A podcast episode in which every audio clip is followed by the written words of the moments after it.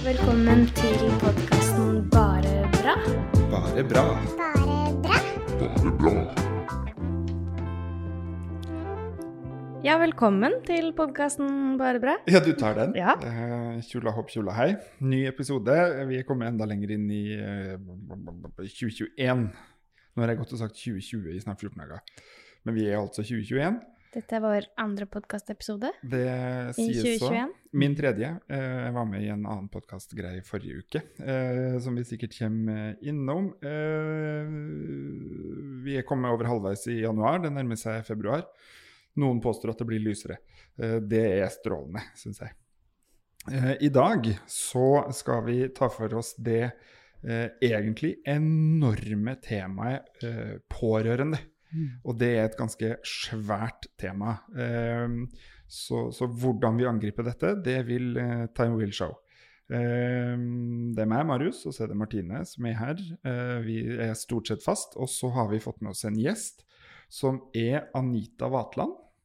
Velkommen hit. Tusen takk. Og Anita, du er eh, hva heter det nå? Daglig leder? Sjef? Mm.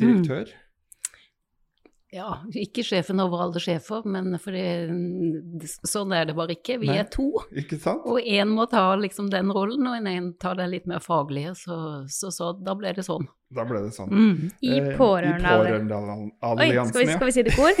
Prøver en gang til. En, to, tre. Pårørendealliansen. Ja, det lette og fine navnet. Ja, ikke sant? Eh, Pårørendealliansen er jo eh, en eh, paraply, eller en samle, et samlenettverk, en samleallianse, Mm. for etter hvert eh, ganske mange ulike eh, organisasjonstyper, altså både frivillige organisasjoner, det er vel noen aksjoner som er med, og så er det jo eh, pasientorganisasjoner og eh, hva det heter, sånn eh, arbeidsmannsforbund heter før i tida. Nå hørtes jeg ut som så- Fagforeninger. Takk, fagforening. Nå kjente jeg meg som sånn, jeg var svipp innom 75 år. Um, og ikke minst også arbeidsgiverforeninga. Så det, Ja. det er jo liksom litt sånn uh, bredden i livet. Eh, fra, fra fødsel, holdt jeg på å si, til, til eh, slutten. Ja, og det har vi gjort egentlig litt bevisst, fordi vi tenkte det at det å være pårørende er jo noe som kommer inn i livet. Mm. Enten fra begynnelsen eller slutten eller midt i. Så, så det er noe med å få alle dimensjonene, ikke bare helsesektoren og sosialsektoren og sånne ting, men folk skal jobbe, og folk skal gå på skole, og folk skal være, ha fritidsaktiviteter og venner og sånne ting. Og så skal man være dette pårørende, da. Og så er det den Hvordan får vi plass til det, og hva gjør vi med den? For det er en sånn ja, Ola Nordmann blir det en eller annen gang. Mm. Mm. Eh, noen altfor tidlig, sånn som de dere jobber med. Mm. Eh, men de fleste en eller, en eller flere ganger i løpet av livet. Mm. Og særlig nå som vi lever lenger og lenger som syke, så trenger vi også hjelp lenger. Det er liksom det som var tanken bak det. Mm. Vi skal snakke litt mer om, om det etterpå, det å være pårørende og hva vi trenger. Mm. Eh, men Marius sa innledningsvis her nå at eh, Pårørendealliansen er en paraplyorganisasjon, tror jeg du sa. Mm. Eh, kan ikke du forklare litt hva det innebærer, og hva dere sånn helt konkret holder på med i Pårørendealliansen? For jeg tenker at hvis man liksom ikke er helt inne i organisasjonslivet, det er ikke så godt å vite hva en paraplyorganisasjon er, og hva en allianse egentlig er. Det er ganske riktig. For det første så er vi ikke så gamle, da. Eh, blant annet, eh, vi møttes eh, fordi vi jobber med pårørende på ulike områder, tilbake i 2014. Da skulle Helsedirektoratet lage seg en guide, en veileder til helsefolk som skal møte pårørende, enten de da var barn eller unge eller gamle eller psykisk helse, rusavhengighet. Eh, og så snakka vi flere etter et møte at vi hadde snakka om at alle sa de samme ordene hvis vi tok bort det som het diagnosen, eller hvem vi var pårørende til. Altså det var å snakke med systemet, det var å møte leger, det var å møte Nav, det var å møte liksom alle sånn. Og da hvis vi ikke snakka diagnose, så sa vi det akkurat det samme. Og da var vi noen som etterpå, blant annet da heldigvis Marius herifra, som sa det at dette kunne vi gjort noe med felles. Og så kikka vi i noen politiske dokumenter. Og der eh, fra 2011 så sto det at Norge savna en sånn organisasjon. Og så han, eh, sa de at skal staten lage den, eller skal han komme fra organisasjonene sjøl, fra grasrota? Og etterpå det så gikk vi flere samla bort, og så fant vi ut at vi skal lage det sjøl. og da var det litt stille et par år, for alle hadde sine jobber eh, på full tid, helt til eh, det skulle arrangeres en konferanse i Sverige med internasjonal pårørende. Og så dro jeg på den, for jeg hadde tida til å dra, og så så jeg det at oi, oi, oi, her må vi virkelig ta fart. Fordi Europa er jo ti år foran oss på dette her. Der snakker de om barn som pårørende, unge pårørende og livsfaser, og har det inn i politikken sin, og vi bare sitter litt og lurer på ja, de pårørende, ja, men de må vi vel kanskje skrive litt om. Så, så da fant vi ut at vi må satse, vi må ta fart og få en som jobber med dette spørsmålet. Vi har 110 pasientorganisasjoner, men vi har ingen som jobber på heltid med pårørendepolitikk. Og da ble det en paraply da skal du liksom samle de som er interessert i å gjøre noe under den paraplyen, som kan gjøre litt på sitt område. Mm. Du er ikke sikkert man er enig i alt, men man er enig om at det skal være bedre å være pårørende uansett, og det er mm. det vi skal jobbe for nå. Både... Det, altså, det, det, er jo en, det er jo en, eh, For dem av oss som, som kjenner litt sånn ulike organisasjonsfelt, det å skulle samle pårørende altså Pårørende er ikke en ensarta gruppe som er nødvendigvis enige om, om, hva det vil si å være pårørende, hvilke rettigheter pårørende skal ha. Mm. Og det er eh, noen som er ganske sånn store, tunge aktører som har holdt på i mange år og kjempa på sitt eh, fagfelt, hvis man kan si det sånn, eller for mm. sin pårørendegruppe. Og så er det noen veldig bitte små. Eh, og som er, er, på en måte mindre, og som ikke har den samme slagkrafta. Uh, uten at det betyr at man er mer eller mindre viktig. Så det, det, er, jo en, det er jo en bragd å klare å samle, tenker jeg, uh, sånn som jeg kjenner Pårørendealliansen, da, fra måte noen store, ganske tunge, store uh, nasjonale pasient- og pårørendeorganisasjoner, sammen med noen veldig små, litt mer snevre. og klare å sette dem rundt samme bord og på en måte litt sånn tydelig, men vi må ha tre punkter som man er enig om her, mm. hvis vi skal være en allianse. Og det har man jo faktisk eh, fått til. Ja. ja. og det har vi jo også møtt at det var ønska. fordi mm. det var veldig um, Fra det politiske så vi gikk og snakka med helseminister og departement og direktorat, og de savna jo noen å snakke med på uavhengig basis. Mm. For de var alltid sånn skal vi snakke med den eller den eller den organisasjonen når det gjelder pårørendepolitikk, og så blir det lett den ene gruppa, mm. og så glemmer man alle de andre som også er inne i det. Så vi prøver å skrelle vekk diagnosen og si at det som er likt for alle, er, likt for alle. Vi må mm. ha jobb, vi må ha skole, vi må ha et liv, vi må ha støtte og veiledning og informasjon. Og så kommer pasientorganisasjoner og alle spesialfagfolk og gjør det som er bra for diagnosen i tillegg, er tanken da. Mm. Og så tror jeg det er viktig fordi vi lever lenger med sammensatte sykdommer. Mm.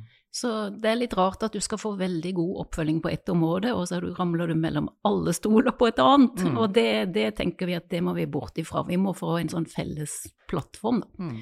Ja, og så får vi slåss internt. Det er også kanskje det, det er litt uh, viktig at vi er litt uh, smartere og står samla utad, og mm. så slåss internt, da. Du, før vi går litt videre, hvor mange medlemsorganisasjoner er det i, i Pårørendealliansen nå? Nå er det blitt 31. Ja. Og til sammen, hvis du teller opp hva de ansetter eller har som medlemmer eller representerer, så er det rundt 650 000. Ikke sant. Så mm. det, det, er jo en bra gjeng. Mm.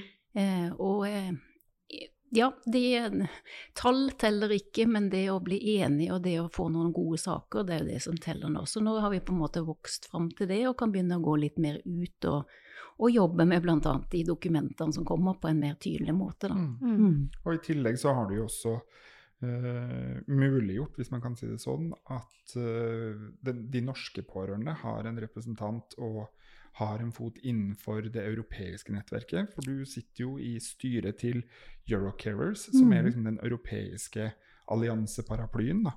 Ja. Uh, og dem som dem som eh, kjenner oss veldig godt, vet jo at vi har uh, ikke hatt mye direkte med dem å gjøre, men har brukt Eurocaries en del for å finne partnere som, som, jobber med det samme som vi gjør ute i Europa og, og ellers. Ja. Og det er, jo, det er, jo, viktig, tenker jeg, at Norge også er med i, i den type nettverk og allianse eh, på europeisk nivå. Absolutt, Eh, og der ser vi at vi har hatt en veldig bratt læringskurve. Vi Mm. kom rett til ferdig dekka bord. Det var det første vi gjorde, var å melde oss inn der. Mm. For å se hva holder folk på med, hvordan jobber de mot myndighetene og sånt. Og, og familie, så, ja, altså pårørendes hjelp og omsorg i Europa er 80 Mm. Så det er klart at det, i Norge er det 50% regner man med, og da har man mye å lære av de som gjør det på 80% og med dårligere ordninger enn det vi har. Mm. Eh, og spesielt kanskje på unge områder som dere er på, unge pårørende, som jo har hatt et gigantfokus i Europa, og som skulle være Året i fjor skulle det være unge pårørendes år, men pga. pandemien så ble det et litt annet fokus, men det er jo fokus i år. Mm. Eh, Så, så vi lærer, og vi suger til oss, og vi Takket være brexit så ble det åpent for alle eh, Mm. å bli med i det, i det nettverket, og det var jo en fordel for oss. da. Mm. Men jeg har lyst til å stoppe opp litt grann før vi går videre og snakke om det begrepet pårørende. Fordi at eh, jeg skal være så ærlig å si at det var først da jeg liksom hadde vært med i bar i kanskje liksom et par-tre år, at jeg liksom for alvor ble liksom bevisst det begrepet, da. Det å være pårørende, og det som du er inne på, som vi snakker om også, barn som pårørende og unge pårørende. Jeg hadde nok liksom i løpet av oppveksten min, da vokste opp med rus, eh, det har alltid vært sånn. Um, og jeg har jo egentlig aldri liksom definert meg selv som pårørende, eller tenkt på meg selv som pårørende. Jeg har tenkt at jeg har hatt den oppveksten jeg har hatt, og det det har ført med seg, og så har jeg etter hvert blitt ungdom og voksen, eh, og har jo fortsatt på en måte de relasjonene jeg har til eh, syke mennesker da, i, i mitt liv. Um, og så plutselig ble jeg liksom bevisst at jeg, at jeg er jo pårørende. Min assosiasjon til liksom begrepet pårørende var jo litt sånn som du ser på film, ikke sant. Når noen blir akuttsyke, kommer inn på akutten, og så er det sånn Hvem er de nærmeste pårørende? Hvor er de pårørende? Altså det var litt sånn min, min assosiasjon til pårørende. Hvem skal vite at du er her, på en måte? Akkurat Ja. nå. Mm. Um, men ja, altså sånn Det å være pårørende, da. Du sa jo litt om det innledningsvis, Anita, at det, det blir vi jo alle i, i løpet av et liv. Og egentlig så er vi jo kanskje alle også pårørende fra, fra den dagen vi blir født. Så er vi jo pårørende, de nærmeste pårørende til um, til noen. Mhm. Men kan du ikke si litt mer om det pårørendebegrepet, og hva som liksom ligger i det? Det er veldig lett å møte politikere som sier iallfall vi er alle pårørende. Og det er vi jo juridisk. Vi er født av noen, og vi har noen forbindelser til noen, ikke sant. Men det vi har lagt i også når vi er ute og spør, det er det er du en som hjelper eller påvirkes av at noen rundt deg er syk eller blir gammel eller har en annen utfordring, og faktisk gjør noe som vedkommende ikke kanskje klarer å gjøre sjøl, og som det offentlige ellers måtte ha gjort. Altså du Mm. går inn og tar en litt sånn hjelperolle, stor eller liten, du er et medmenneske. Det trenger ikke være familien, det er venner som stiller opp, det er naboer, kolleger og andre som ser at oi, her må han her eller hun her trenger jo noe mer. Og noe vi ikke kan sende et vedtak på, Mm. eller en søknad om, ikke sant. Mm. Vi, vi hjelper jo hverandre. Det er jo en kjærlighet og, og bland, blanding av kjærlighet og, og plikt og Mm. frykt. Mm. Ser vi ser et sånn nyansert bilde på det, da. Mm. Men de fleste av oss ønsker å hjelpe når noen trenger hjelp. Eh, og så gjør vi det på forskjellige vis. Eh, Hvis vi ser på gamle, så ser vi jo gjerne at søskenpar deler på ting. Den ene blir finansminister og ordner opp med penger og kjøring og sånn, og den andre følger til lege og vasker klær og gjør sånne ting. Når det gjelder venner, så det, tror jeg det er veldig mye på å være en, en psykososial pårørende, gjøre praktiske ting, dukke opp med middag, lufte bikkja og sånne ting. Når det er barn som pårørende, så kommer vi jo inn i en helt annen verden, for der er du jo bare med i en sånn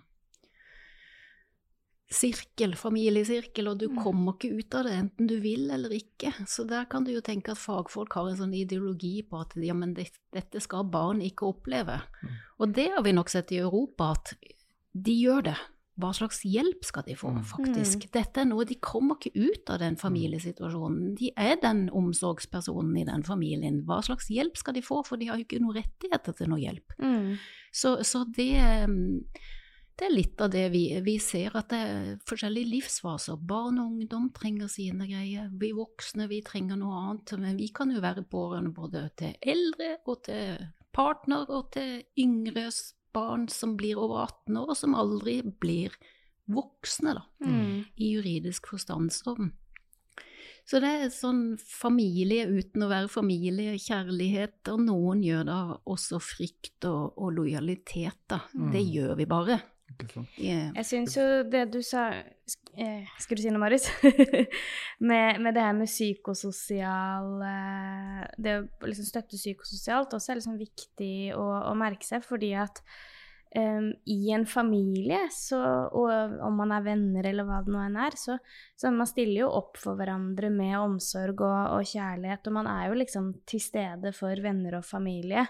Um, om det er med samtaler, støtte, hva som helst. Men det er jo på en måte når det tipper litt over, da, kan man si, når det kanskje blir liksom litt mer belastende enn en det det ville vært eh, i en sånn gjensidig relasjon, kanskje.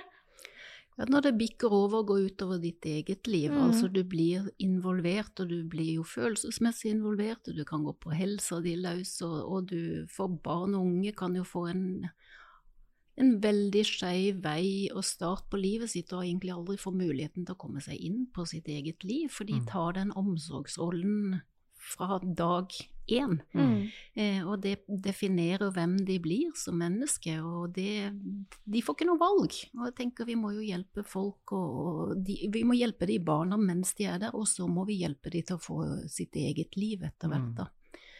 Du sier at eh, når man møter politikere, f.eks., så er det jo eh, Og det har jo jeg jo opplevd at, at når man møter politikere og, og ulike politiske partier, så det er no shame, no game og alt det der, så er det jo liksom ja, alle pårørende og pårørende er viktig og sånt. Og dette har jo vært et sånn eh, mantra, tror jeg, i hvert fall innenfor politikkens verden, i, i alle år. Mm. Eh, og så, eh, når man begynner å grave litt i ting, så begynner det å dukke opp noen spørsmål om ja, men hvem er disse pårørende? Hvilke, hvilke oppgaver tar de faktisk? Hvordan står det til? Og der har jo heller ikke eh, har, altså Norge har ikke vært bakerst på kunnskap, eh, men man har, har ikke nødvendigvis ligget fremst heller. Eh, så kom Pårørendealliansen, Mm. Eh, og uh, så vet jo jeg, for jeg var jo med på det, og, og var med og satt noen spørsmålstegn på dette. Ja. Og tok initiativ til uh, litt mer sånn inspirasjon fra, fra EU og, og noen ulike land også i EU. Skottland f.eks. har vært ekstremt gode på dette med young carers og gjør jo Mm. jevnlige undersøkelser blant unge omsorgsgivere. Eh, og så har man da fått noe eh, noen år på rad, vi skal snakke mer om det, sånn dette med pårørendeundersøkelsen. Mm. Og vi skal eh, tenker si litt om at det ligger ute nå, og hvorfor det er viktig og sånn, men, men eh, alt kommer jo fra et sted. Så det er liksom to spørsmål til deg. Mm. Eh, hvem er den typiske pårørende i Norge? Altså den typiske kvinnen eller mannen altså, Hvem er, når man ser det overordna, hvem er den uh, stereotypiske pårørende personen? Uh, sånn I går kveld gikk inn og kikka på de siste tallene. Det nærmer seg noen tusen igjen. Altså, det er jo fantastisk at folk svarer på pårørendeundersøkelsen. Mm. Eh, Det var det første vi fant ut, Marius. Det var jo det. Vi må ha tall. mm. For tall teller. Hvis du er usynlig, så teller du ikke. Mm. Da får du bare festtaller. Eh, og den typiske største som har svart nå, 50 til 59 år, kvinne jobber heltid eller deltid. I et yrke som kanskje kombineres med litt sånn god Ja, altså omsorg. Jobber gjerne i omsorgsyrke eller hva heter det, turnusyrke. Ja. Eh, og da kan sjonglere det med, med omsorgsoppgaver. Gjerne for et voksen barn, gjerne for en partner, men også stor gruppe for eldre. Ja. Men vi ser nå jeg ser, vi ser noen tegn nå fra forrige gang som er ganske Noen er bra, men noen er veldig foruroligende. Ja. For vi ser at mange Vi har jo tatt en koronabit også inn i dette. Hva har skjedd under den? Eh, mye mer å gjøre. Mye mer stress. Mye dårligere selv, altså helsesvar til Mm. nå, iallfall på, på egen helse. Så dette skal bli spennende å sammenligne med den fra 2017. Mm. Eh, typisk det, og så har vi nok um, Altså, vi kaller det sandwich-generasjonen, da. Altså Ja. vi som er liksom sånn fra 40 til 70. eh, og står i jobb og skal ha dette her eh, livsklemma i tillegg, da. Fikk barn seint, eh, har tenåringer, voksne barn, begynner å få barnebarn. Og så har du fremdeles sånn som Pensjonistforbundet, som også er medlem hos oss. Mm. De får eh, mor og datter som medlemmer. Ikke sant? Eh, Dattera kan være 65, og jeg har mora på 85. Så det er noe med, med livslengden der. Jeg så nå på, jeg tror det var på Dagsrevyen eller noe sånt, så var det en, eh, en mann i 90-årene som var så glad for at koronavaksinen kom, for han skulle dra, da fikk han endelig dra og besøke datteren sin på sykehjemmet. Mm. Og det, også er liksom, det sier noe Ja. om på en måte som det, var, det du var inne på i stad. Vi, mange av oss lever jo mye lenger nå, så man kan Mm. jo også risikere å bli eh, pårørende til, sin egen, til sine egne barn i den Absolutt. forstand, da. Mm. Og så mener jeg at jeg har hørt deg ganske mange ganger, Anita. Senest uh, var det før helga, når du var på Dagsnytt 18 og diskuterte pårørendestrategien som vi skal, skal innom. Eh, Men dette med likestilling, at dette Mm. er jo også en likestillingsutfordring. Ja. Eh, For jeg liksom kan huske når jeg har bladd gjennom de ulike pårørendeundersøkelsene, at det er, det er en hovedvekt av kvinner, og det er også en hovedvekt av kvinner som uh, søker og, og tar ut både lønna og ulønna permisjon fra jobb. Det er Mm. kvinner som tar tar er litt feil begrep, men, men ikke har noe annet valg enn å bli sykemeldt for å kunne eh, gi omsorg til Mm. den man er pårørende til. Eh, og da kan man jo plusse det på, i tillegg til at stort sett, og i hvert fall i den generasjonen, da, 40 pluss, eh, som også har hatt lengst mammaperm i forbindelse med å få barn. Det er jo en ganske jeg tenker litt sånn overordna så er det en ganske alvorlig likestillingskrise eh, med tanke på, på arbeidsliv, opparbeidelse av pensjonsrettigheter, altså alle de tingene der, som, som gjør at det, det dyttes jo bare framover eh, en uunngåelig krise, da. Det gjør det, eh, men jeg tror dette har pågått en tid før vi begynte, for jeg har også Mm. intervjua en del eh, som er 60-70-80 år nå, og de sa jo det at de, de jobba gjerne kanskje i kommunale stillinger, og så begynte en partner eller foreldre eller voksne barn å trenge mer hjelp. Og da var det veldig mange som ble oppfordra av kommunen til å søke uføretrygd. Ja? Sånn at de rett og slett ble en lønna Altså uføretrygden lønna de til å bli omsorgsarbeider på Ja. heltid. Så det har vært en litt sånn holdningsgreie også til at mm. dette er den omsorgen som damer skal ta. Eh, Det ligger til den rollen. Og så har du forskning som viser at hvis det står Kari Nordmann istedenfor Carl Nordmann som søker om hjelp, så får Carl mer hjelp enn Kari. Ja. 25% mer. Eh, mange som går på sykehus, og de sier at hvis tre søsken kommer, to av de er damer og en er, en mann, og det er sønner, altså barn, så snakker de til dama du, nå trenger hun tannbørste og nattkjole og, og, og sånne ting. ikke sant? Så vi har nok med oss noen sånne omsorgsbilder også av damer Mm. med eh, videre som, som vi må ta et oppgjør med. Og det blir veldig spennende å se barselpermisjonsmennene Mm. som generasjon, også som voksne sønner og, og, og ektefeller og partner på og sånt. Hvordan blir de? Blir det like, de, like naturlig å dele denne permisjonen Mm. eller denne omsorgen på, på, på et par, da? For det blir jo flere eldre, så blir det færre pårørende etter hvert. Sant? Fordele på, så det blir kanskje to enebarn som får fire foreldre og sin egen familie å Mm. ta seg av da. Så, så det, det skjer jo noe demografisk Mm. som vi må ta med oss. Det er derfor vi prøver å si at familiestrukturene endrer seg. Da trenger løsningene for å få dette her til å gå i hop. Mm. Det må også endre seg. Mm. Ja, også er er det jo ikke til å legge skjul på, for det tenker jeg at det, det er lett, i hvert fall i den offentlige debatten, at liksom pårørende kan, kan nesten bli en litt sånn stakkarslig gruppe, litt sånn omtalt og stakkars og dem er sliten og sånn og sånn. Så tror jeg det er viktig, i hvert fall i vårt perspektiv, å huske at det er utrolig mange som mestrer veldig godt det å være pårørende, på godt og vondt. Eh, og at det går an å være eh, både sliten av å være pårørende, men det også går an å oppleve det som eh, betydningsfullt. Eh, og at det er, jo, det er jo det jeg i hvert fall opplever at Pårørendealliansen er ganske gode på. Da. Både det å si at jo, det trengs noen eh, Det kan være økonomiske støtteordninger, men det kan også være avlastningsordninger. Sånn at man får lov til å være omsorgsgiver, men at man kanskje må ha en pause innimellom. Eh, og det er jo veldig overens med det som vi står for. Dette med ja, men eh, I Norge så har vi jo tradisjon, eller Skandinavia i større grad har jo tradisjon for å gå inn med omsorgstiltak når barn er pårørende. Mm. At man går inn og kartlegger jo hvilke omsorgsbehov har disse barna, og så flyttes barn ut i avlastningshjem, i beredskapshjem, i fosterhjem. Som jo er riktig i en del tilfeller. Eh, Jeg har jo vært i Skottland og sett hvordan man gjør det der. Der er det jo motsatt. Der går man jo inn med eh, sosialfaglige tilbud og tiltak Mm. for å se hva trenger spesielt av ungdom, denne ungdommen, for å ha eh, fritid og avlastning fra sine foreldre, som krever mye omsorg. Eh, hva trengs i denne familien for at eh, denne gutten, denne jenta, skal kunne delta på fotballtreninga eller håndballtreninga, eller være på fritidsklubben, eller Mm. være i lekseklubben? Mm. Eh, Så det er klart at det er jo Jeg tenker at det er noe med holdning og hvordan vi som samfunn tenker eh, at man eh, skal orge samfunnet, da. Og det er vel noe med å finne den balansen mellom Selvfølgelig er vi som pårørende, så vil vi gjerne ta noe omsorg òg, men det må ikke bli for mye.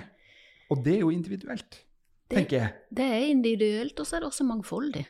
Vi må huske på, vi er altså, helt som dere sa i begynnelsen, vi er et mangfoldig Mm. samfunn. Familier kommer i alle former og utseender og løsninger og nye familier og bonus og sånn. Så Mm. vi trenger det vi har kalt en mulighetsbank, da. Altså på jobben så trenger du Oi, nå må jeg bruke den, for det Mm. passer nå, og så kommer jeg kanskje raskere tilbake igjen enn at jeg stresser meg helt i hjel og får et år, et år i sorgsykemelding. Mm. For det ble en dårlig avslutning. Ja? Eh, Fordi i motsetning til barnepermisjon, da, så får vi jo støtte for at barna blir små, og, men vokser opp til å bli friske og skal Mm. klare seg sjøl. I mange av de omsorgstilfellene her så går det motsatt vei. Mm. Eller det går litt sånn av og på i perioder, så vi trenger den fleksibiliteten, eh, Mm. rett og slett. Og da kan ikke vi sitte med Det er det vi utfordrer politisk da. Vi kan ikke sitte med ordninger fra 60-, 70-, 80-tallet i 2020, 2030, 2040, når vi vet hvilken vei det går. Mm. Da må vi jo modernisere ordningene våre òg, da. Det er det. Ja, vi, er ikke, vi er opptatt av å være løsningsorientert og finne løsninger, fordi det er det som trengs. Ikke flere sånn eh, Ja. For det er jo ikke bare å pøse ut penger, på en Nei. måte. Jeg tenker jo bare sjøl at den dagen mine besteforeldre blir uh, enda gamlere enn de er, da, nå er jo bestefar 81, så det, det er jo godt voksent, Ja. men, men de bor i Trondheim. Ja. Jeg bor i Oslo. Mm. Jeg flytter jo ikke tilbake til Trondheim med det første, men jeg er jo fortsatt deres nærmeste pårørende. Men det vil jo Mm. kreve noen ekstra dager, da. Ikke sant? Hvis jeg skal, skal reise og hjelpe dem med praktiske ting, så krever jo det en dag i reise, i uh, hvert fall til og fra. Eh, og da er det jo innmari dumt hvis jeg skal gå til fastlegen og, væ- og være sykmeldt i 10 dager eller 14 dager mm. for å gjøre det. Eh, så jeg tenker jo at arbeidslivet har jo har jo en interesse da, i å orge det. Men, men hvis vi skal ta pårørendeundersøkelsen, Mm. Den er ute nå. Den er ute. Eh, og, og den ligger både på Pårørendealliansen sin nettside. Vi har Mm. spredd den i vårt nettverk og, og må få den ut på Facebook. eh, Kom på noe, for det har vi snakka om hvis den ikke allerede er ute. Eh, for det er jo viktig at, eh, at vi får inn eh, svar. Og, og det er jo en form for eh, tilstandsrapport egentlig fra hver og en pårørende, som nå gjøres for, for tredje gang. Altså tredje året sånn at Ja. det gjøres. Det er tredje gang det Vi har gjort noe hvert år. I 2016 var vi ute, for da Mm. fikk vi da ble vi erklært som organisasjon og Mm. fikk midler som vi raskt måtte bruke opp. Og så viste de at oi, dette her må vi faktisk spørre mer om. Eh, Fikk eh, 3000 første gang og 6000 andre gang. Så det danna jo grunnlaget for en ganske stor rapport, eh, for vi fikk jo over 10 000 kommentarer. Ja. Og det er jo der du ser Det er der du ser mm, skjebnene Mm. og erfaringene og hva som skjer der ute. Så vi fant Mm. ut at det ga vi ut som en egen sånn samlerapport, og vi sitter jo fremdeles på mye data der. Mm. Og så spurte vi til kommuneundersøkelsen eh, hvordan følges det opp i kommunen din, fordi det er jo den viktigste samarbeidspartneren folk har når det gjelder eh, å få ting til å gå rundt, i og med at de leverer halvparten Mm. av, av hjelpa. Sant. Og så spurte vi en koronaundersøkelse i fjor vår. Mm. Eh, Etter de første åtte ukene har noen tatt kontakt med deg og, og gitt deg informasjon og fulgt opp, og det var jo ganske nedslående. Det, det var ikke mye som hadde skjedd. Folk vi sier gjerne at kommunene lukka døra, stengte seg inn som en skilpadde, og der lå de helt stille. Mm. Eh, til det begynte å bli litt sånn oi, tør vi titte fram. Så eh, den er ute. Det er noen nøkkeltall som vi følger opp bør bli bedre. Mm. F.eks.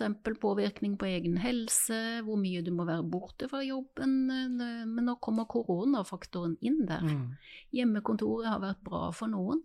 For de som bor i egentlig et sykehus eller sykehjem, så har de lengta tilbake igjen til kontoret veldig. For da, da, nå ble de plutselig involvert i den fem ganger hjemmesykepleien hver Mm. dag. Ja, for det er jo sånn som vi har vært innom her, at eh, vi kjenner jo til barn og ungdom som er veldig glad for å kunne ha hjemmeskole. Absolutt. For det gir en kontroll, og det gir en mulighet som, som du ikke har når du er på skolen. Og så er det Mm. andre som opplever det som å bli stengt inne, da. I, Absolutt. i en måte, sitt personlige helvete, hvis man skal si det pent. Ja, Men jeg skal, jeg skal utfordre deg, for det er jo Mm. liksom, nå er det 2021. 2016 var første. Det har gått Mm. noen år. De tre hovedpunktene, litt sånn konkret, som du tenker dette er de tre eh, viktigste tingene som pårørende gjennom pårørendeundersøkelsen eh, til syvende og sist har kokt ned til. Det er de, Mm. disse tre hovedpunktene. Hva ville det vært da? Hvis du ble statsminister for en dag, president og konge Ja, hvis det er som vi spør i vår podkast, hvis du ble helseminister. Eh, du får fortelle hvordan du vil ha hjelp. Rett og slett. Altså, hva er viktig for deg? Mm. Det er det viktige spørsmålet. Hva betyr noe for deg i den situasjonen du er? Eh, hvordan kan eh, det offentlige støtte deg bedre der Mm. hvor det fins? Og hvordan får du balanse i livet ditt? Mm. Det er jo det folk er opptatt av. Altså, de står i en sånn spagat gjerne på, og så Mm. blir det litt for mye på det ene beinet. Eller se på 'Mesternes mester' nå for Mm, tida, så blir det litt mye på det ene beinet enn det andre. Det gjelder å finne den balansen. Mm. Eh, og og, og det er utrolig mye kjærlighet der ute, og, og, og ofte lett at de snakker om, om den de er pårørende til, mm. og glemmer seg sjøl litt. Eh, så derfor så er spørsmålene våre ganske nådeløse på hva trenger du? Mm. Eh, Jeg tror vi har ett spørsmål eh, denne gangen som spør om hvordan regjeringen har fulgt opp sårbare grupper.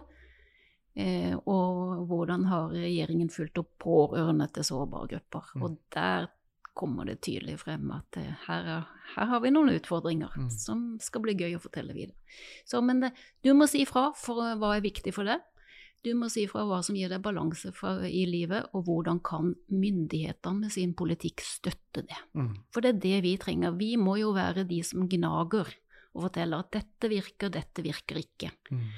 Eh, og det, det kom jo den pårørendestrategien også før jul, Ja, så vi la inn det har man jo liksom jobba med. Ja. Pårørendestrategi. Eh, Man har Mm. sett eh, rundt omkring i Europa, her finnes det ulike pårørendestrategier. Noen er delt i barn og ungdom og voksne, andre er, er på nasjonalt nivå. Mm. Og så har vi jo mange av oss venta og venta, og så venta vi litt til, og så kom det en lovnad om at det skulle komme, og så måtte vi vente litt til. Ja. Nå kom jo pårørendestrategien eh, rett før jul. Mm. Eh, og hvis jeg skal være stygg, det kan jeg, for jeg, jeg er ikke ansvarlig i Pårørendealliansen, så må jeg jo si at, eh, at regjeringa valgte jo å uh, ha en eh, relativt nøktern eh, publisering av pårørendestrategi. Eh, vi var jo noen som hadde forventa noe ganske mye saftigere Hva skal man si? Eh, Ta-da! altså ærlig talt, det er den første pårørendestrategien vi har i Norge som dekker hele feltet av pårørende. Mm. Som ikke handler bare om eldre eller om, om funksjonsnedsatte barn. altså Som Ja. faktisk dekker alle grupper av pårørende. Mm. Eh, men den er kommet. Den er kommet. Eh, vi kan si noe om hva vi tenker om barn og unge. eh, men men hva, hva tenker du som, som leder av Pårørendealliansen? Eh, hva tenker du nå når du har lest strategien i sin helhet? Begynte å lese på den flere ganger, fordi det blir litt sånn første blikk blir det sånn Oi, fint, det kom jeg, det kom jeg, og det savner vi, og sånn. Og så begynner du å se hva er dette, hvilket språk ligger her, hvem får gode tiltak, hvem mangler vi fremdeles noe på? Så vi har en sånn blanda. Mm.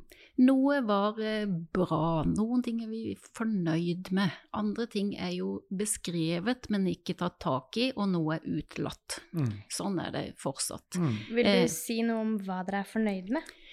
Vi er fornøyd med ja, altså, du kan si hvis barn som pårørende, men ikke for den gruppa dere representerer, for der Mm. syns vi det var lite. Men Mm. det var en del Altså, det har vi som som pårørendegruppe så er vi kommet, opplever vi, ganske godt i gang med barn som pårørende i Mm. Norge.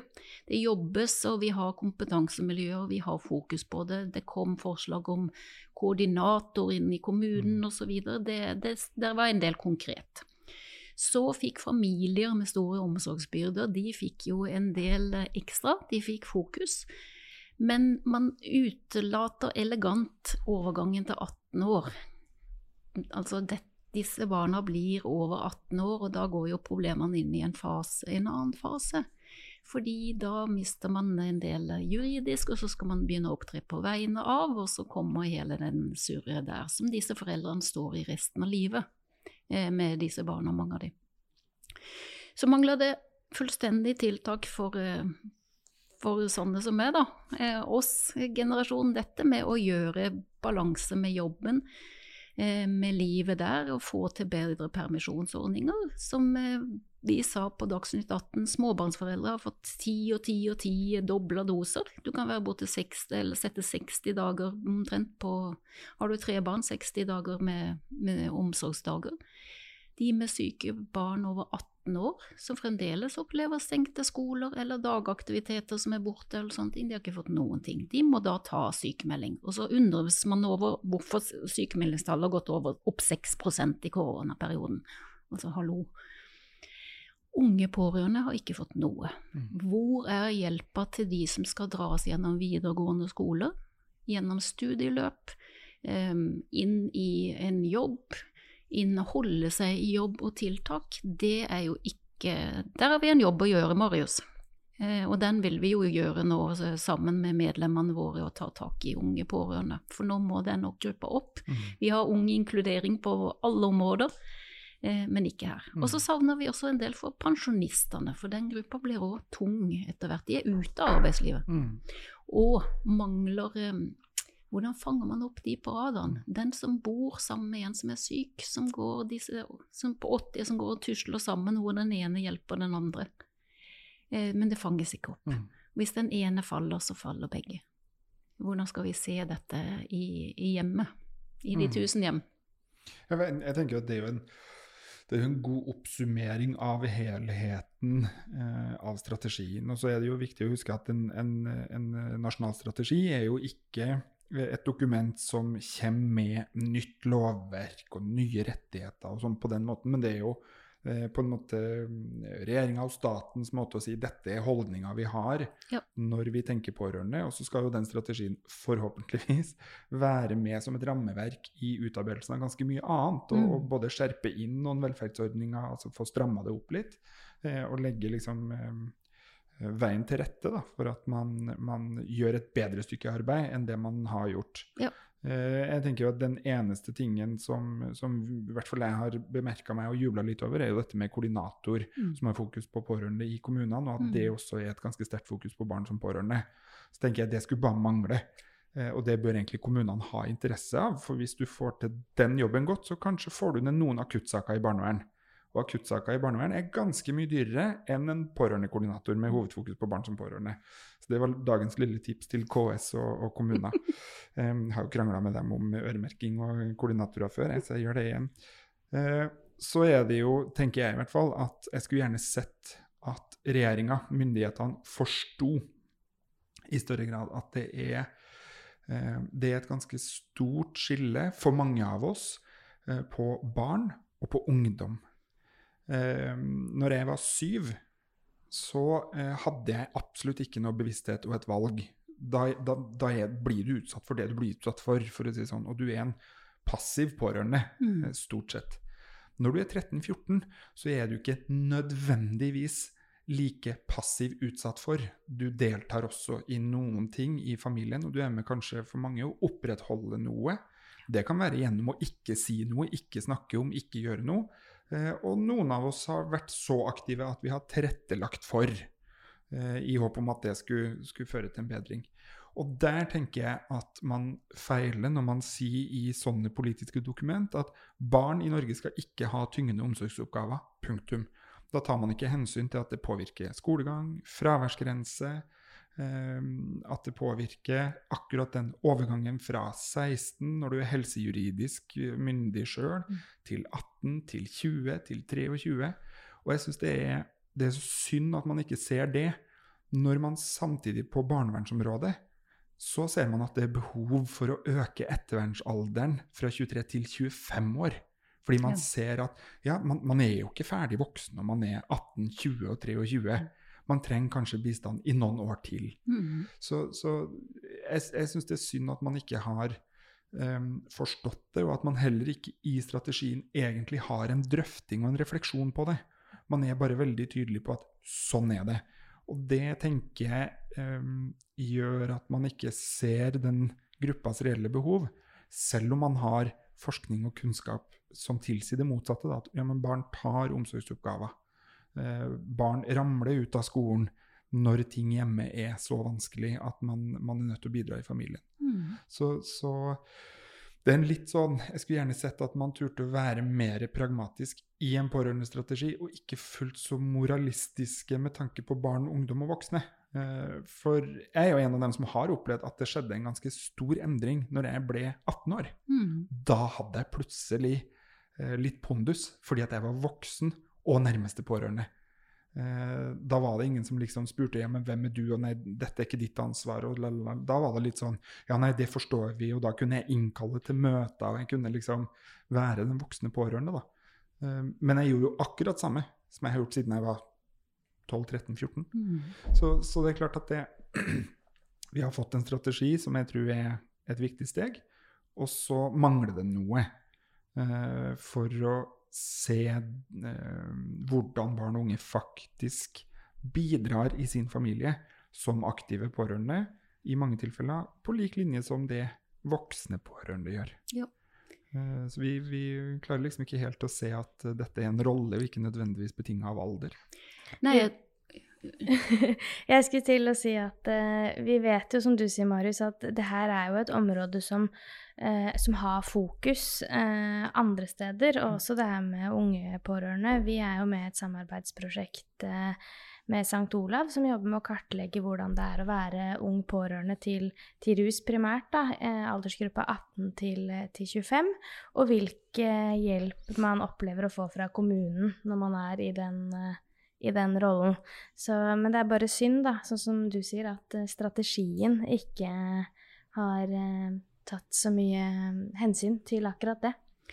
Ja, nei, jeg, jeg tror dere, dere har helt riktig. Og det er naivt å tro at barn ikke tar omsorg, og det er naivt Det er en, det er en veldig fin tanke, men den er ikke reell. Og det er der jeg syns vi har noe å lære Europa, da. For de sier at eh, ja, sånn er det faktisk. I noen familier så er det barna som er den omsorgspersonen for far eller mor eller en annen kan det ikke. Og de, de gjør det, og da må vi faktisk bare støtte de i det. Mm. Og det offentlige gjør det med det. Vi fikk eh, senest telefon før helga fra ei datter på 25 som nå var hjemme med kreftsyk mor, og som opplevde stort stress, for det var altså palliativ behandling, og hun fikk ikke noe støtte av kommunen. Det fantes ikke noe team for henne, og hun hadde, kunne si at hun hadde åpen dør tilbake til sykehuset, men og hun hadde også da sykemeldt seg fra jobben sin, ikke sant, 25 år gammel, og var så Du kunne høre hvor, eh, hvor fælt hun hadde det, så måtte bare, vi måtte bare spille det videre. Altså det, det, det blir helt um, feil, for vi, vi satser jo på at det går bra, men det er ikke noe apparat som, som er der for denne gruppa, som også kommer i så alvorlige situasjoner. Så vi er nødt til å ta tak i unge pårørende, fordi den, eh, det, de blir viktige. Jeg tror det er bra at både unge pårørende og, og voksne pårørende har engasjerte mennesker på feltet. Eh, og- og dem finnes det mange av i Pårørendealliansen. Det finnes eh, mange av dem hos oss også. Ja. Og felles så har vi jo det der at vi ønsker å, å gjøre eh, hverdagen litt bedre eh, for dem som kommer etter oss, hvis man kan si det Mhm. sånn. Eh, mange av oss, og de aller fleste i hvert fall opplever jeg på pårørendefeltet, har jo har jo god bruk av sin eh, både gode og dårlige erfaring som pårørende sjøl, Ja. og bruke det inn i, inn i å gi hjelp til andre. Vi skal, eh, apropos det å gi hjelp til andre, så skal vi eh, rusle over i det som kalles for Barsnakkspalten. Mm. Her eh, har vi, vi har, Ingen av oss har sett dem, eh, sånn at eh, det pleier å være et par utfordringer som er fra chatten vår. eh, hvor det kommer da noen, eh, klippet ut noen konkrete spørsmål fra noen samtaler som har vært, og så skal vi prøve å svare på eh, ut fra beste evne, sånn som jeg ville svart eh, hvis det var Martine som spurte meg. Mm. Så da er det Barsnakkspalten, da. Barsnakkspalten. For en spalte det skal bli. Hvis du trekker én Og her, Anita, har du da mest sannsynlig et spørsmål fra en pårørende, kanskje. Oh. Hei. Jeg er et voksent barn som nettopp begynte å ta tak i de problemene og effektene min barndom hadde på meg. Jeg lurer rett og slett på hva jeg kan gjøre, og hvor jeg kan få hjelp til å bryte ned alle de negative tankemønstrene jeg sliter med. Ja. Og den gruppa der, den tror jeg kan være større enn vi aner. Um, det er det første. Um, 24 til 35 år gammel Mm. Ja.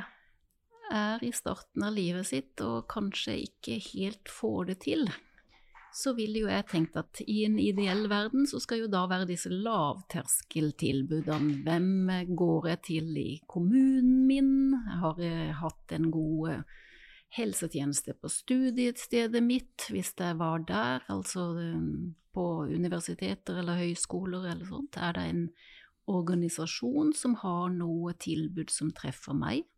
Eller er det venner som jeg må faktisk ta den praten med? Eh, Det kommer litt an på hvem jeg har hatt de dårlige opplevelsene med. Mm. Var det foreldre, Mm. eller var det et søsken som også var kanskje litt ute? Fordi noen, eh, i hvert fall hvis du har vært søsken, så opplever jeg at man må ta en prat med foreldre etterpå og si Mm. hvorfor brukte dere så mye tid på han eller hun? Og har dere forstått det? Jeg forsvant i det hele. Altså, Mm. Søskenproblematikken er også utrolig viktig hvis det er den, fordi mange har følt seg oversett pga. at én har tatt veldig mye plass, og den andre har ikke gjort det. Og hos oss så kan vi oppleve at man både er barn som pårørende til sine foreldre, og at man kan få søsken som f.eks. strever Mm. psykisk eller med rus. Mm. Kanskje som en konsekvens av oppvekst, men at man blir sånn dobbelt pårørende i oppveksten sin også, da. Så er det veldig mange sånn telefon og sånne ting, men jeg tror at har man fått et negativt tankemønster som man begynner å bli bevisst på sjøl, at dette her er jo ikke meg, eller dette er ikke den jeg vil være, så tror jeg kanskje man må gå litt dypere inn og få litt Mm. mer faglig hjelp, da. Ehm, og ta litt plass for å få det, for du Mm. må rope litt høyt i dag, dessverre, for å få det. Det er det som er, er synd. Eh, Har du noen som kan være med og rope sammen med deg, så er det fint. Eh, En venn eller en, en voksen person som sier at neimen, da går du rett dit, en du har tillit til. For eh, det, hvis du prøver å trykke det ned, så tror jeg det blir med deg for lenge. Det dukker opp igjen senere, og kanskje dukker det opp igjen den dagen du sitter med egen familie og tenker Mm. at oi, dette her ble jo Dette kjenner jeg jo igjen. Dette er jo noe som jeg ikke ville at jeg skulle bli som mora mi. Altså, vi har jo ikke lyst til å dra med oss de negative tingene vi har sett at voksne eller andre rundt oss har hatt opp igjennom, så vi Mm. tenker at dette skal vi bli, vi skal bli annerledes. Og hvis vi skal bli annerledes, så må vi kanskje gjøre noe annerledes. Mm. Jeg Jeg tenker, tenker Vi har jo all den der sympatien for voksen kvinne eller mann da, i en alder av 60-70 som har vært pårørende, nærmeste pårørende til sitt voksne barn av Mm. ulike årsaker, og har gjort det i kanskje 20-30 år, så er vi veldig sånn Ja, da er det ikke rart at du er sliten.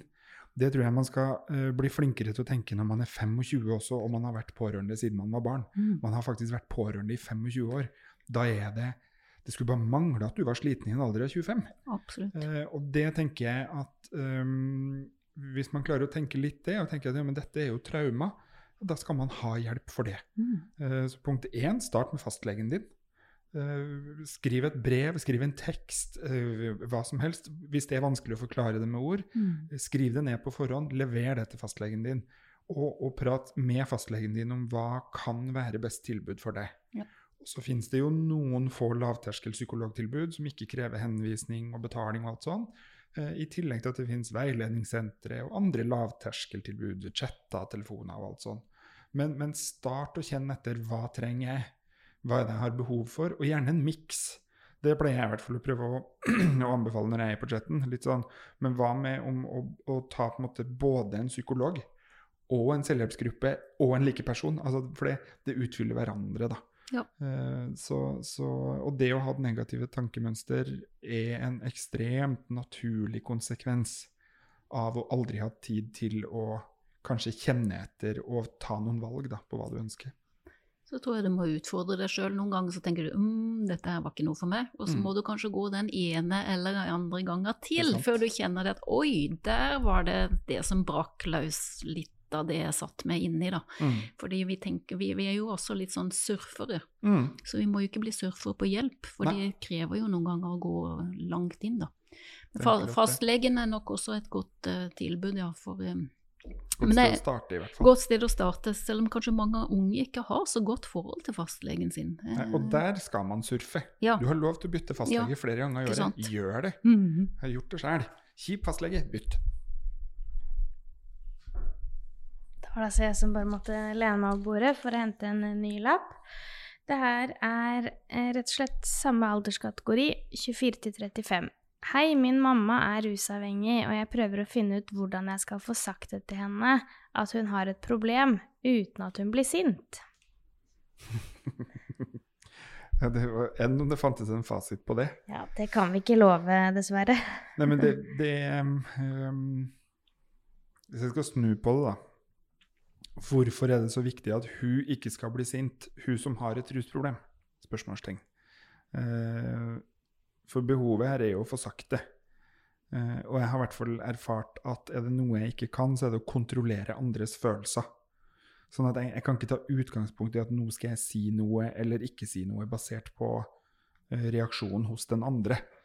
Eh, så mitt beste råd er eh, å rett og slett ta kontroll på det du kan ta kontroll på.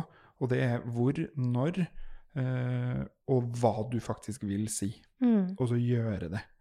Um, jeg tenker jo, Det er jo kanskje det som skiller liksom, rus og psykiatri litt fra andre diagnoser, da, når vi snakker om, om pårørende, Anita. Altså sånn, Hvis du er en kreftsyk forelder, så, så vet du jo at du er en kreftsyk forelder, men du kan nok likevel kjenne på at det er like tyngende at sykdommen din går utover dine pårørende. Og jeg tror at eh, hvis du er en, ja, en, en kreftsyk mor, da, og, og datteren din sier at eh, det, det er kjipt, tungt, hardt for meg at du er syk, og jeg blir sliten av det, og det er vanskelig for meg, så vil nok det vekke noen følelser hos den som er kreftsyk også. For man vil jo ikke Man vil jo aldri på en måte eh, skade de man har rundt seg, uansett om det er eh, forskyldt eh, eller selvforskyldt eller ikke. mm. Og så tenker jeg jo at man må kanskje tenke litt på litt samme måte med, med rus og psykiatri også, da. Det er jo ingen som ønsker å være rusavhengig, eller ønsker å være psykisk syk, på samme måte som man ikke ønsker å være eh, kreftsyk. Mm. Eh, men det kan være hardt å høre Mm. at eh, man som mor eller far eh, skader barna sine likevel.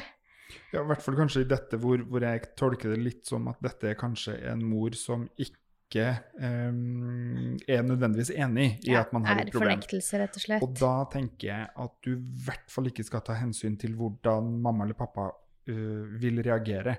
Fordi realiteten er at du opplever det sånn. Eh, så det er litt sånn min kjeppsak. eh, men det er jo barneperspektivet i dette er at du opplever dette som en belastning. Du opplever at mamma eller pappa, eller mamma da i dette tilfellet, har et rusproblem. Eh, og da skal du ikke ta hensyn til hvordan hennes reaksjon vil være når du skal si det. Og så kjenner du kanskje mamma såpass godt at du, kjem, du vet allerede nå at hun er uenig. At det blir en konflikt. Og da skal du i hvert fall ikke være redd for å si det. At sånn opplever jeg det.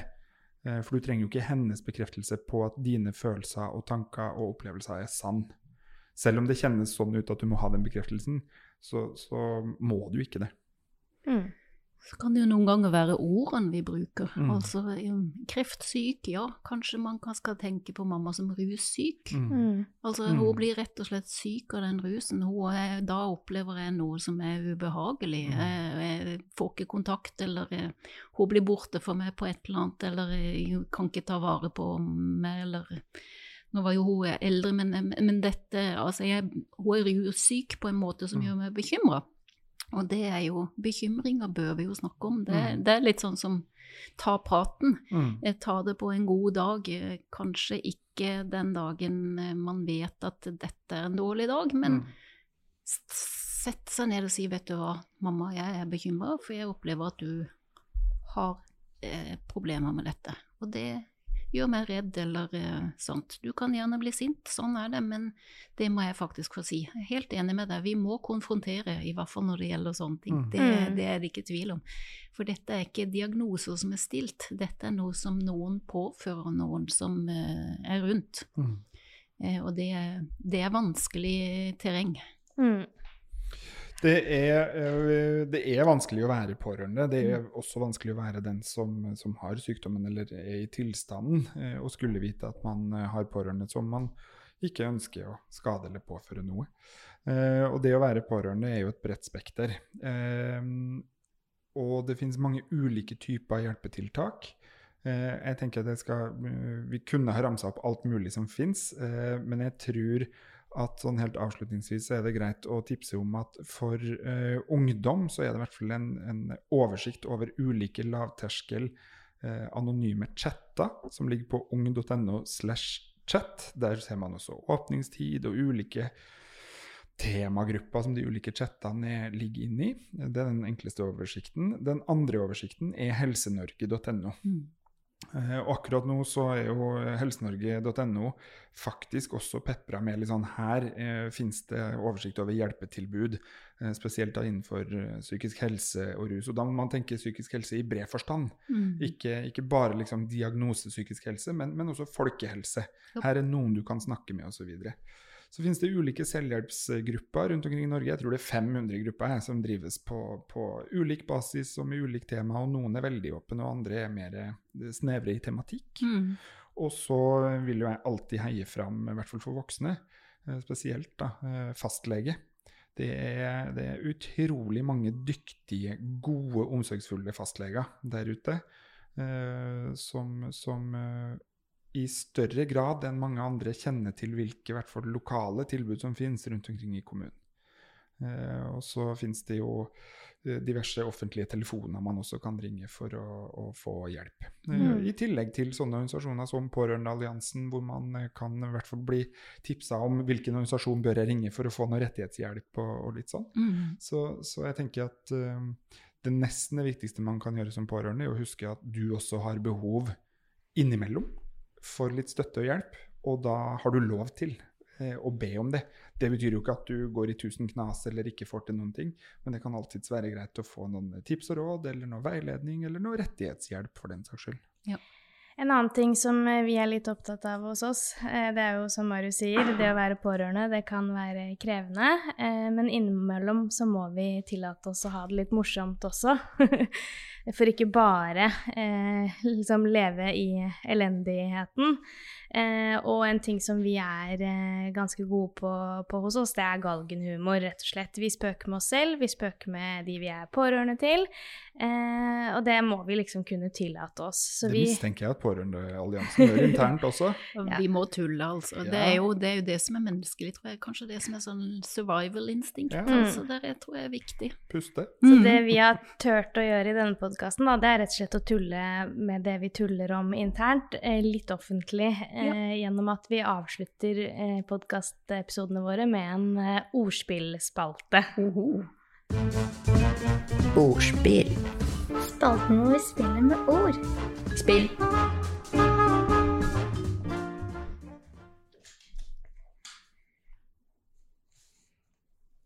Hvilket land bør du dra til for å få tak i mest mulig hasj? Her, her kan man altså gjette, Anita. Mhm. Um, Dette er lagd på en fredag, for å si det sånn. nei, jeg aner ikke. Forslag? Mm, Nei, det har jeg ikke, men jeg tenker altså, det må- det er jo noe med stan som kommer inn her, da, men Kunne vært Sweden. Åh. Og det som faktisk er litt morsomt, hvis man skal være litt seriøs, det er jo at grensene er stengt nå. Ja. Eh, sånn at eh, det kommer ikke så mye over grensa Nei, fra Sweden lenger heller. So Weeden. Ja. Så det er faktisk, eh, for de som ønsker det her, så er det en utfordring om eh, dagen. Ja, ikke reis. Ikke reis. Skal du ta trekke en?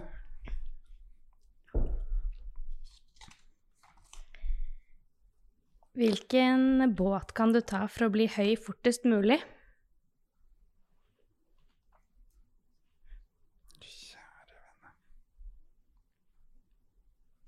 Det er altså Hurtigrusen. Lord. Altså, vi er nødt til å gjøre noen fredager på dette, dette kontoret her. Eh, oppsummert, eh, tusen takk for at du kom, eh, Anita. Eh, minne igjen til alle, alle der ute. Enten du er 12 år eller 25 eller 60. Eh, Pårørendealliansen sin årlige pårørendeundersøkelse ligger nå ute på nett. Gå inn og ta den. Dine erfaringer, meninger og opplevelser er kjempeviktig eh, og er med å påvirke framtidens eh, pårørendepolitikk og pårørendetiltak og tilbud og hjelp. Så gjør det. Følg også gjerne med på, på vår eh, pågående kampanje sammen med Human Aspect. Martine er ute med første intervju i det samarbeidet der. Eh, sårt og nydelig og vakkert, og Martine bare ser på meg og litt sånn Kan vi drite i det? Eh, men gjør det. Eh, det er et veldig fint eh, intervju med Martine, og, og i ukene framover så kommer det eh, flere intervjuer med ulike stemmer og ulike erfaringer. Og med det ta-da! Tusen takk for at jeg fikk komme. Det var veldig hyggelig. Takk for at du kom, og for det viktige arbeidet Pårørendealliansen gjør. Ha det bra! Ha det! Ha det!